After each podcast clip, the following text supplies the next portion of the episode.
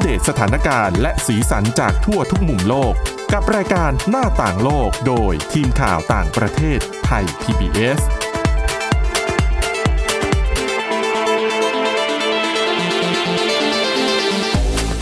สวัสดีค่ะ คุณผู้ฟังต้อนรับเข้าสู่รายการหน้าต่างโลกค่ะ วันนี้นะคะเรามีเรื่องราวที่น่าสนใจเกี่ยวกับเรื่องของอุปกรณ์ในการช่วยชีวิตมนุษย์นะคะ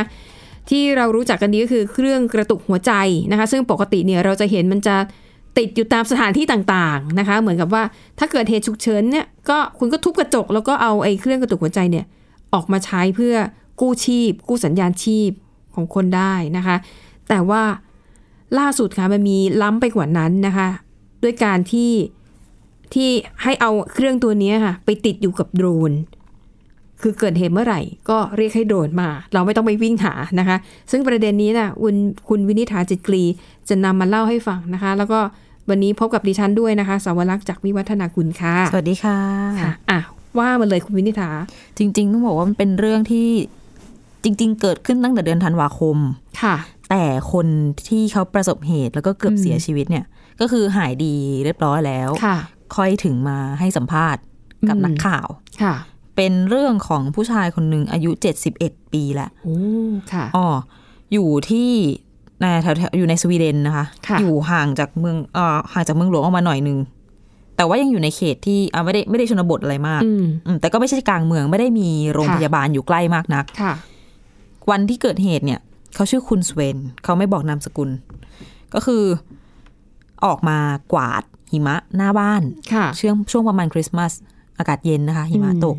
อายุเจ็ดสิบเอ็ดละออก ค่ะ มาหน้าบ้านกวาดอยู่ตรงแบบประมาณว่าโรงรถของบ้านตัวเองเนี่ย ค่ะ จู่ๆล้มสุดหมดสติ อืม เพราะหัวใจอะหยุดเต้นไปแล้ว ค่ะ แล้วก็นอนอยู่อย่างนั้นนะคะ โชคดี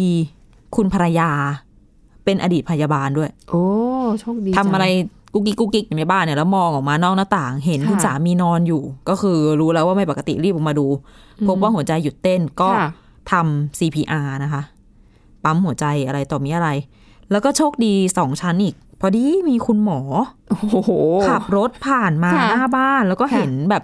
ผู้หญิงช่วยอยู่อย่างเงี้ย อืม ลงมาดูค่ะ แล้วก็มาช่วยกัน CPR จังหวะนั้น ทางคุณภรรยาก็เลย โทรเรียกฉุกเฉินโทรหาเบอร์ตำรวจน่ะ อืม ของที่สวีเดน อืม นั่นแหละ เป็นจุดเริ่มต้นของการทำงานของโดรนที่คุณสาวรักษ์บอกก็คือ ค่ะ ไม่ใช่โดรนปกติ แต่ว่าเป็นโดรนขนอุปกรณ์ช่วยชีวิตก็คือเครื่องกระตุกหัวใจ ค่ะ โดรนตัวเนี้ยก็บินออกมาจากศูนย์ควบคุม อืม คือเขาบอกว่า กลไกในการช่วยเหลือคนที่โทรเข้าไปแจ้งเหตุฉุกเฉิน ค่ะ ในกรณีที่แบบอ่ะหัวใจหยุดเต้นอะไรแบบเนี้ยนะเขานับตั้งแต่แบบที่เราโทรหู ยกหู ยกหูโทรศัพท์ คนไม่ใช่เราสิ คนที่สวี ยก เดน หูจะฟังดูโบราณมากคุณนิถาเดี๋ยวนี้สมาร์ทโฟนทันที่เรากดปุ่มโทรออก ดิฉัน ไหม ก็ยังเห็นภา พยกหูอยู่อ่ะ ค่ะ จังหวะนั้นนะคะตั้งแต่เริ่มโทร อืม เขาบอกว่า พอเจ้าหน้าที่รับเรื่องรู้เรื่องปุ๊บ ไม่เกิน 30 วินาที ฮะ โดรนได้รับคำสั่งให้ออกบิน สามสิบวิ อืม โดรนออกบินจากจุด จากศูนย์ควบคุมของเขา ค่ะ ซึ่ง ค่ะ ไม่ได้ไกลมากเขาจะมีการกำหนดรัศมีอยู่ คือโดรนเนี่ยยังอยู่ในช่วงที่ทดสอบการใช้งาน อ๋อ แล้วเขาก็ตั้งจุดเอาไว้ แล้วก็เหมือนกับตีรัศมีเอาไว้ว่า ศูนย์ตรงเนี้ยจะส่งโดรนไปดูแลคนประมาณสองแสนกว่าคน ค่ะ ในรัศมีเท่านี้เท่านี้นะ อืมอืม เสร็จปุ๊บนั่นแหละ 30 วิไม่เกิน ค่ะ ก็บินออกมา ซึ่งโดรนเนี่ยเป็นโดรนระบบอัตโนมัตินะคะ ค่ะ เจ้าหน้าที่ไม่ต้องควบคุม อืม ก็คือเขาแจ้งพิกัดอะไรไปแล้วมันก็มุ่งหน้าไป แต่ว่ามีเจ้าหน้าที่ที่ศูนย์อ่ะเขาจะมอนิเตอร์อยู่ ก็คือดูเฉยๆ ว่าไปถึงไหมอะไรยังไง เสร็จปุ๊บ พอโดรนบินมาถึง ะ ตรงบ้านที่คุณภรรยาเขาช่วยคุณสามีคุณสเวนอยู่เนี่ย ก็คือหย่อนกล่องเป็น มันจะเป็นกล่องเหมือนกล่อง AED เหมือนที่คุณสาวรักษ์บอกติดอยู่ตามตึก ที่ ตาม เรา อะไร จะ บ้า เห็ น น เรา อยู่ตามอาคารต่างๆ เพราะบ้านเรามีกฎหมายแล้ว ว่า ตาม ต้องติดตั้ง BTS ตามห้างสรรพสินค้าอะไรแบบเนี้ย ใช่ ก็คือตัวโดรนเนี่ยไม่ต้องค่อยๆ เสียเวลาลงมาจอ อ๋อ ด ใช้วิธีหย่อนตุ๊บลงมาเลย ใช่เป็นสายเหมือนรอกดึ อ๋ ง อ เป็นเชือก ค่ะ ค่ ค่ะ อยๆ หย่อนลงมาปุ๊บคนข้างล่างก็หยิบถอดเอาไปใช้ได้ ค่ะ เลย เขาจะลอยอยู่เหนือพื้นสักประมาณ 30 เมตรแบบนี้ แล้วด้วยอุปกรณ์กระตุกหัวใจเนี่ยแหละ คุณหมอกับคุณภรรยาที่เป็นพยาบาล ค่ะ ก็ CPR ปุ๊บกระตุกหัวใจ แล้วมันไม่ใช่แค่โดรนช่วย ค่ะ ตอนที่เขาแจ้งเจ้าหน้าที่เนี่ย นอกจากเจ้าหน้าที่จะส่งคำสั่งให้โดรนออกบิน เขายังประสานไปกับโรงพยาบาลใกล้ อ๋อ ๆ หรือหน่วย ก็ให้ ฉุก รีบ เฉิ ส่ น งรถด้วย ไปรับ ถู ด้ ก วย ต้อง แล้วรถก็มาถึงพร้อมกับจะมียา ค่ะ เบื้องต้น อืมอืม ดังนั้นสามอย่างรวมกัน CPR ที่คนที่ไปเจอช่วย ค่ะ เครื่องกระตุกหัวใจ ค่ะ แล้วก็ยาจากรถพยาบาลที่ตามมาถึง อืม อืมทำให้ยื้อชีวิตคนคนหนึ่งเอาไว้ได้ ค่ะ แต่ว่าต้องบอกว่า คุณหมอที่เขาบังเอิญขับรถผ่านไปช่วยเนี่ยเขาก็บอกว่าโดรนที่มีเครื่องกระตุกหัวใจเนี่ย ก็เป็นก็เรียกว่าเป็นกุญแจสำคัญแหละ อืม แล้วประกอบกับยาประกอบกับอย่างอื่น แล้วก็เสร็จปุ๊บก็พอเบื้องต้นเสร็จพาขึ้นรถพยาบาลไปที่โรงพยาบาลเนี่ยก็เรียกว่าเป็นองค์ประกอบที่ประกอบกันปุ๊บทำให้คุณสเวนเนี่ย ค่ะ รอดชีวิตมาได้ หายดี อืม หายเป็นปกติเลยนะคะ ค่ะ อืม โอ้อันนี้ถือว่าเป็นไอเดียที่ดีมากเลยนะ ซึ่ง คุณค่ะ บริษัทที่ทำบริษัทที่ให้บริการโดรนเนี่ย ชื่อว่า Ever Drone ค่ะ เขาก็บอกด้วยนะว่า เออ ไม่ได้แค่จะมีแค่ AED หรือว่าเครื่องกระตุกหัวใจนะ อีกหน่อย เดี๋ยวจะเพิ่มอุปกรณ์อย่างอื่นเข้าไปอีก อุปกรณ์ทางการแพทย์อะสำหรับรับมือเหตุการณ์ฉุกเฉินต่าง อืม ๆ เขาไม่ได้ลงรายละเอียดว่าอะไร ค่ เพราะว่าตอนนี้ยังอยู่ระหว่างช่วงทดสอบอยู่ ทดสอบอยู่ เออ แถวกอตเทนเบิร์กของสวีเดนนะคะ ค่ะ ครอบคลุมสองแสนคน แล้ว อืม คุณคิดดูเนี่ยมันคือ คนสวีเดนอะจ่ายภาษีแพงมาก เป็น เท่าที่ รั เรา ฐ รู้ สวัสดิการ อ่า คืออย่าได้มองแต่ด้านบวกเขาว่าโอ้ยเรียนฟรีรักษาพยาบาลฟรี ถูก ไปดูตอนเขาจ่ายภาษีด้วยค่ะ เดือนเดือนมาก็หักไปซะแบบว่า อื้อหือนะคะ ค่ะค่แต่ะ ใด ๆ ก็คือรายได้ก็ก็พอสมควรสมน้ำสมเนื้อแหละ และนี่คือ ค่ะ สิ่งที่เขาได้มาไง อืม คุณภาพชีวิตการยื้อชีวิตแบบ ค่ะ อีกหน่อยแล้วไม่ใช่แค่เมืองนี้ บริษัทเขาวางเครือข่ายเดี๋ยวจะขยายไปหลาย ๆ เมืองทั่วยุโรปด้วย อืม นะ จริงๆ ไอเดียนี้ดิฉันชอบมากเลยนะ เพราะดิฉันมองว่าอย่างไอพวกเครื่องกระตุกหัวใจต่างๆ ที่มันติดอยู่ตามที่ต่างๆอะ่ะคือถ้าเราไปเจอคนที่มีอาการเกี่ยวกับหัวใจ ใกล้จุดที่เครื่องมันติดอยู่ก็ดี ค่ะ แต่ถ้าไม่ใช่ล่ะ เอา เออ เกิดเราแบบไอ้เครื่องนี้มันติดอยู่ชั้นหนึ่งของห้าง แต่แล้วดันไปเจอคนหัวใจหัวใจวายชั้นสามกว่าจะวิ่งลงไปกว่าจะวิ่งขึ้นมา และไอ้อุปกรณ์พวกนี้ราคาแพงมากนะคะ ค่ะ มัน ทุกนาทีมีความหมายนะ ใช่ ถ้ามัวจะมาหามาหยิบอยู่เนี่ย ใช่นะคะ ดังนั้นเนี่ยดิฉันว่าถ้าเราสามารถใช้โดรนในสถานในทุก ๆ ที่ได้อะนะ อืม เครื่องกระตุกหัวใจไม่ต้องมีติดอยู่เยอะ แต่ว่าต้องการเมื่อไหร่ โทรแจ้งเจ้าหน้าที่แล้วให้เขาส่งโดรนมาให้เนี่ย มันน่าจะเป็นวิธีที่มีประสิทธิภาพมาก ถ้าอุปกรณ์อะประกอบกับระบบที่โอเค เช่น ค่ะ ระบบของเจ้าหน้าที่รับเรื่องฉุกเฉินแล้วก็ ค่ะ ประสานงานไปหน่วยตรงไหนดูแลพื้นที่ตรงไหนเงี้ อืมยถ้ามันเป็นระบบอะ ๆ อืม ดิฉันว่ามันไปได้นะ ใช่นะคะแล้วโดรนเนี่ยมันไปเร็วกว่าคนไงบางทีคนเนี่ยแบบ มีคนอยู่เยอะๆในห้างเนี่ยกว่าจะวิ่งไปกว่าจะอะไรแต่ถ้ามันโดรนเนี่ยคือ จริง มันลอยอยู่ในอากาศมันไปได้เร็วมาก เราอ่านตอนแรกนึกว่าอ่านผิดบอกว่าโทรเนี่ย ค่ะ ของสวีเดนเป็นเบอร์ชื่อว่าเป็นเบอร์หนึ่งหนึ่งสอง อืม เหมือนหนึ่งเก้าหนึ่งบ้านเรา ค่ะ สามสิบวีคุณไม่เกินนี้ อืม เร็วมาก อือฮึนะคะ แล้วก็ดิฉันว่าถ้าในอนาคตเนี่ยเขาอาจจะพัฒนาพวกนี้แบบพวกการบริจาคอวัยวะ ซึ่งพวกนี้เนี่ยมันต้องอาศัยความเร็ว เพราะว่าอวัยวะที่ถูกนำออกมาจากร่างกายแล้วเนี่ยมันก็จะมีอายุอยู่ด้วยอยู่ได้ระยะเวลาหนึ่ง ใช่ค่ะ ถ้าโดรนสามารถนำส่งได้อันนี้เพอร์เฟกเลยนะคะ จริง เพราะจากปัจจุบันนี้ไงต้องใช้คนต้องเอาเจ้าหน้าที่ไปรับที่โรงพยาบาล เครื่องบินบ้าง ขับรถมานั่งเครื่องบ้าง อืม นั่งเฮลิคอปเตอร์บ้าง แต่ถ้าเราพัฒนาโดรนได้ล่ะ ค่ะ จากต้นทางเราก็ส่งมาเลยที่โรงพยาบาลปลายทางนะคะไม่ต้องเสียเวลากับรถติดอะไรด้วยเนี่ย เขามีสถิติด้วยนะสำหรับที่สวีเดนมีสถาบันแคโรลินสกา ค่ะ ศึกษาเรื่องประสิทธิภาพของการใช้ระบบโดรนในการช่วยชีวิตเนี่ย อืม เขาบอกว่ามีคนโทรเข้าไปสี่สี่เดือนนะคะสิบสี่สายที่ ค่ะ เขาต้องสงสัยว่าเป็นกรณีของการแบบหัวใจวายหัวใจหยุดเต้น อืมอืม เขาก็ส่งโดรนไป ค่ะ สิบสองครั้ง อืม ส่งสำเร็จสิบเอ็ดครั้ง ค่ะ และในจำนวนนี้เจ็ดครั้งโดรนไปถึงก่อนรถพยาบาล อู้ค่ะ อืมก็เป็นระบบที่มีประสิทธิภาพแล้วไม่ใช่ว่า อยู่ๆคือซื้อสั่งซื้อโดรนมาแล้วเอามาใช้เลย อืม ทดสอบก่อนศึกษาก่อน ค่ะ ว่าจะปรับปรุงยังไงอะไรยังไงแหม อืม เยี่ยมจริง นะคะโอ้เป็นเป็นเรื่องที่น่าสนใจมากๆนะคะอ่ะ จากเรื่องของโดรนนะคะที่ถูกนำมาใช้ประโยชน์แล้วเนี่ยไปต่อกันที่อีกเรื่องหนึ่งเรื่องนี้ก็เป็นประโยชน์เช่นเดียวกันนะคะสำหรับคนที่งานเยอะมาก มาถึงออฟฟิศเนี่ยงานสมหัวไม่รู้จะแบบจัดสรรเวลายังไงจะหยิบจะจับทำอะไรก่อนวันนี้ค่ะ ดิฉันมีแนวคิดในการบริหารจัดการ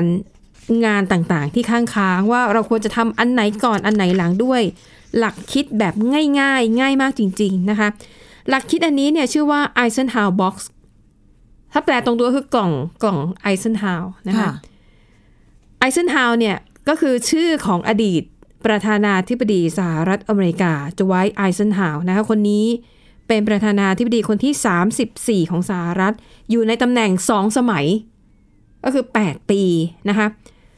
ไอเซนฮาวเนี่ยถือว่าเป็นหนึ่งในผู้นำสหรัฐที่มีบทบาทสูงอย่างมาก เนื่องจากเขาอยู่ในช่วงเวลาที่เกิดสงครามโลกครั้งที่สอง อืม แล้วก็ยังเคยเป็นทหารเป็นนายพลระดับ 5 ดาว แล้วก็ปกครองประเทศในช่วงที่กำลังมีการก่อตั้งองค์กรที่มันมีความสำคัญมาก ๆ อย่างนาซาเนี่ย อืมค่ะ ก็เริ่มก่อตั้งขึ้นในยุคของไอเซนฮาวนะคะแล้วก็มีการร่างกฎหมายต่างๆ นานาเนี่ย ก็ถือได้ว่าเป็นคนที่แบบ ต้องรับผิดชอบงานเยอะอะอ่ะทั้งตอนเป็นผู้บัญชาการสูงสุด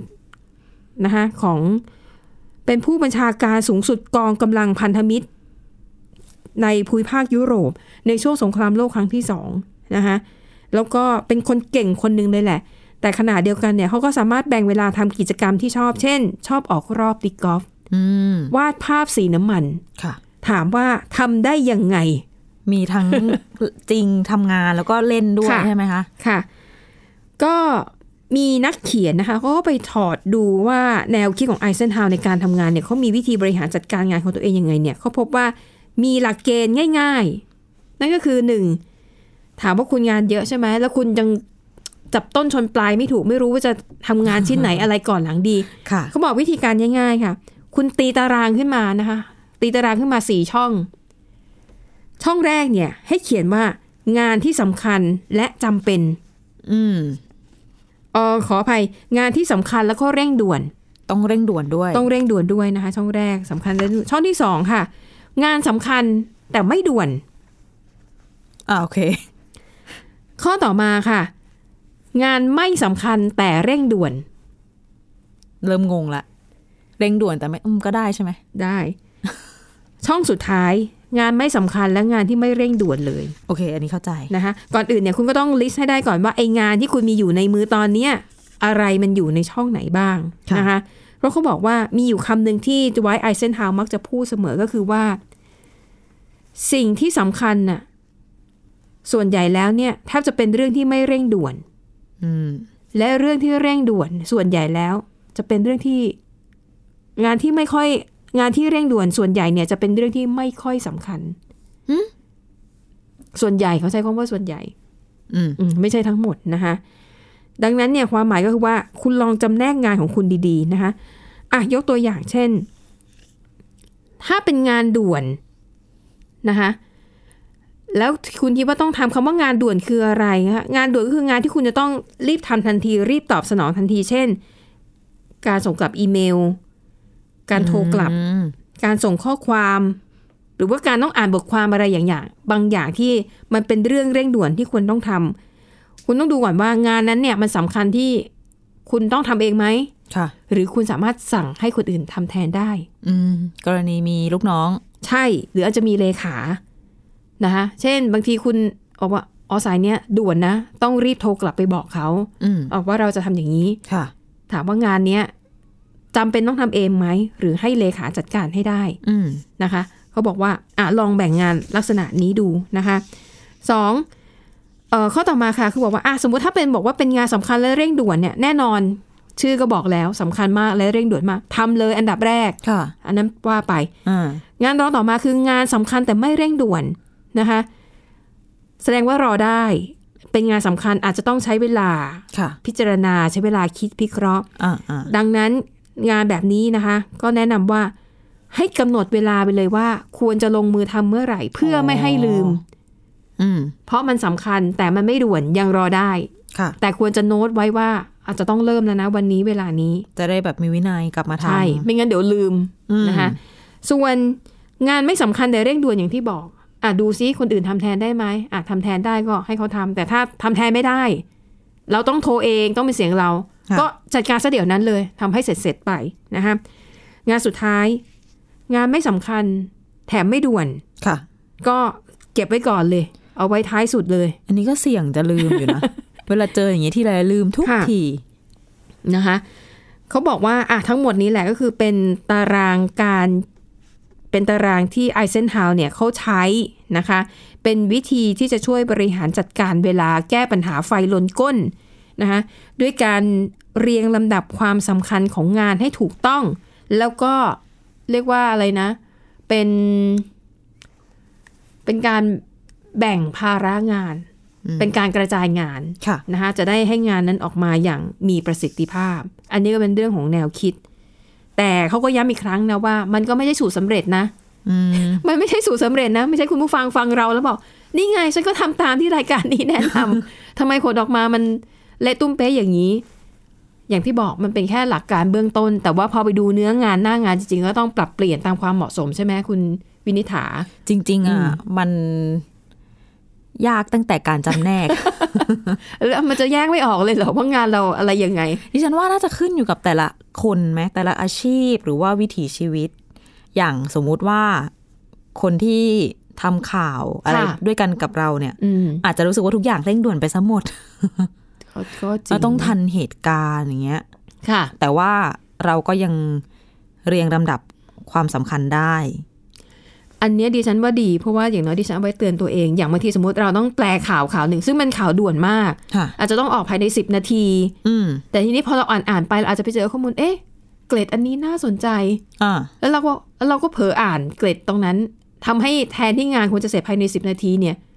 กลับเสียเวลานานอีกเพราะเราไปอ่านเรื่องที่เราสนใจ อ๋อจริง แต่มันไม่ใช่เรื่องด่วนไง ออกทะเล ใช่เราก็อาจจะต้องคิดว่าเฮ้ยก็ต้องกลับมาคิดแล้วก็โอเค ปักอันนี้ไว้เป็นเรื่องที่รออ่าน อืม ก็จริง เอางานตรงหน้าให้เสร็จแล้วว่างเมื่อไหร่กลับมาอ่านเรื่องที่รออ่าน ค่ะ และอาจจะเขียนเป็นสกู๊ปยาวๆ หรือเป็นรายงาน ซึ่งมันรอได้ ก็ มันยังไม่ด่วน หาวิธีจัดการเวลาไป ใช่ อืม นะคะอ่ะนั่นก็เป็นเรื่องของแนวคิดนะคะทีนี้คุณมินิษฐาก็มีอีกเรื่องหนึ่งน่าสนใจเหมือนกันกับเป็นเรื่องของกลไกการเรียนรู้เนี่ยแหละ อ่า จะมีอาการหนึ่งที่ดิฉันว่าไม่เกี่ยวกับอายุ นะ อายุน้อยๆ หรือว่าช่วงกลางๆเนี่ยก็เป็นได้นั่นก็คืออาการแบบหลงหลงลืมลืมๆ เมื่อสักครู่เราก็พูดกันไปอยู่ว่า อะไรไม่สำคัญแล้วก็ไม่เร่งด่วนด้วยเนี่ย อืม เดี๋ยวจะลืม อืม คือดิฉันเองอะเป็นบ่อย ค่ะ แล้วก็คิดว่าแหมอายุก็ยังไม่เยอะเลยเฮ้ยทำไมหลงลืมปั้มเป๋อ ค่ะ นะคะ หลายคนนะสงสัยว่าเออหรือว่าฉันไม่มีวินัย อืม อันนี้โดนตนตั้งตั้งคำถามมาจากเพื่อน ค่ะ คือลืมนู่นลืมนี่บ่อยๆ เพื่อนก็ถามว่าไม่ตั้งเตือนหรอไม่ตั้ง ไม่เซตปฏิทินหรอก็ทำแล้ว แต่บาง อืม ครั้งคือลืมก็คือลืมอะนะ แต่ล่าสุดมีผลการศึกษาทางจิตวิทยาและประสาทวิทยาสำหรับคนที่มีอาการคล้ายๆดิฉันนะคะ อาจจะดีใจขึ้นได้บ้าง เพราะเขาบอกว่า ไม่ใช่ความจำแย่นะ ค่ะ แต่จริงๆการหลงลืมปั้มเป๋อเนี่ยเป็นกลไกการเรียนรู้ในรูปแบบหนึ่งของสมอง คือผลงานการศึกษาชิ้นนี้เขาไปตีพิมพ์ลงในวารสาร Nature Reviews Neuroscience นะคะ ค่ะ เขาบอกว่าการหลงลืมเป็นครั้งคราว อืม ของคนทั่วไปนะ ที่ไม่ได้เป็นโรคสมองเสื่อมหรือความจำเสื่อมแบบเนี้ย ค่ะ ไม่ใช่การสูญเสียความทรงจำ ค่ะ จริงๆ เป็นนกลไกการเรียนรู้แบบหนึ่งของสมอง จะช่วยให้คนเราดำเนินชีวิตได้ดีขึ้น ยังไง นั่นน่ะสิ อ่ะ ค่ะ อันนี้ต้องบอกว่าเป็นแนวคิดใหม่ อืม เรียเรียกว่าพลิกตำราวิชาการด้านสมองและความทรงจำก็ว่าได้นะคะ ค่ะ เสนอขึ้นมาโดยโทมัสไรอันค่ะ จากมหาวิทยาลัย Trinity College Dublin ที่ไอร์แลนด์แล้วก็พอแฟรงแลนด์จากโตรอนโตที่แคนาดา เขาบอกว่าบางครั้งการหลงลืม ไม่ใช่สมองเราทำงานผิดพลาดนะคะ แต่ว่าเมื่อไหร่ที่เราลืมข้อมูลที่ไม่สำคัญไปบ้างอะ ค่ะ ก็จะช่วยให้มีปฏิสัมพันธ์กับสิ่งแวดล้อมได้ แบบยืดหยุ่นมากขึ้น ค่ะ สัมผัสซาบซึ้งกับมันได้มากขึ้น แล้วก็ อืม อาจจะตัดสินใจได้ดีขึ้น โดยตัดสินใจแบบยึดเอาให้มันสอดคล้องกับสภาพสิ่งแวดล้อม หรืออะไรสถานการณ์รอบๆตัว ค่ะ ที่มันเปลี่ยนแปลงไปอยู่ตลอดเวลานั่นแหละ อืม ซึ่งเขาก็อธิบายเอาไว้นะคะว่าอาการหลงลืมปั้มเป๋อที่เกิดขึ้นตามปกติเนี่ย ไม่ใช่ว่าสูญเสียความทรงจำถาวร ค่ะ หรือว่าอะไร เป็นเพราะ การเข้าถึงความทรงจำนั้น เส้นทางที่สมองเราอะ อืม ทำงานเพื่อจะไปถึงความจำชิ้นนั้นอะ อืม คือเหมือนกับแบบเส้นทางมันเปลี่ยนไปอะก็เลย ค่ะ ลืม เป็นกลไกภายในสมอง คือต้องบอกก่อนว่าเวลาเราจำอะไรเนี่ยนะคะ อืม เซลล์ประสาทสมองเราเนี่ยเราจะมีสิ่งที่เรียกว่า engram cell ค่ะ คือเป็นกลุ่มเซลล์ประสาทสมอง ซึ่งเขาจะจัดแบบเรียงตัวจะเป็นแบบแผนอะไรของเขา อืม นึกออกไหมสมมุติว่า เก็บตู้นี้ตู้นั้นตู้โน้นในสมอง ค่ะ แต่เมื่อไหร่ที่เราลืมอ่ะ อืม ก็เพราะว่าสมองอ่ะ ไปไม่ถึงข้อมูลที่เก็บไว้ อืม อาจจะไม่สามารถกระตุ้นให้เอนแกรมเซลล์ที่ว่าเนี่ยทำงานได้ เหมือนกับ เก็บของใส่ตู้ไว้ แต่ลืมรหัสเปิดตู้ อืม อ่ะก็เลยเข้าถึงข้อมูลนั้นไม่ได้ ค่ะ ฟังดูยังไม่ค่อยดีนะ เออฮะ ผู้เชี่ยวชาญบอกว่า ถึงยังไงก็เถอะความทรงจำที่เราเรียกใช้ไม่ได้ชั่วคราวเนี่ยเหมือน ค่ะ ลืมรหัสเปิดตู้ไม่ได้เนี่ย มันไม่ได้ไปไหนนะคะ มันยังอยู่ในตู้นั่นแหละ ค่ะ ก็คือมันยังอยู่ในเซลล์นั้นอยู่ อืม แล้วเดี๋ยวผ่านไปเนี่ยเดี๋ยวที่หลังอ่ะ ก็จะกลับมาเรียกคืนได้ในที่สุด อืมค่ะ ดังนั้นถ้าเกิดคุณลืมแบบเนี้ย อย่าเพิ่งไปกังวลว่าแบบ เอ้ย มัน อ๋อเป็น เสื่อม ความจำเสื่อม มันอะไร หรือเปล่า ไม่ใช่ ค่ะ คือมันเป็นนกลไกปกติของสมอง ก็จะ อืม เปรียบอีกอย่างหนึ่งก็เปรียบได้ว่าอาเป็นเหมือนวงจรไฟฟ้าก็ได้ ค่ะ อาจจะมีการจัดระเบียบอะไรใหม่ เป็นการปรับตัวของสมอง อืม ก็เลยแบบ อืม มีอะไรหลุดไปบ้าง มีอะไร ค่ะ เปลี่ยนไปบ้าง ค่ะ นะคะ ก็เลยหลงลืมไปบ้าง ค่ะ แต่ว่าถ้าไปพูดถึงอัลไซเมอร์หรือว่าโรคสมองเสื่อมก็อีกเรื่องหนึ่งนะ ค่ะ อันนั้นก็คือกลไกการจดจำหรือว่าลืม อื ถูกขัดขวางหรือว่ามีปัญหาอันนั้น ค่ะ อ่ะ ไม่ได้ก็คือป่วยลืมถึงขั้นที่ว่าเรียกว่าป่วยเป็นโรคอืม ค่ะ ก็เป็น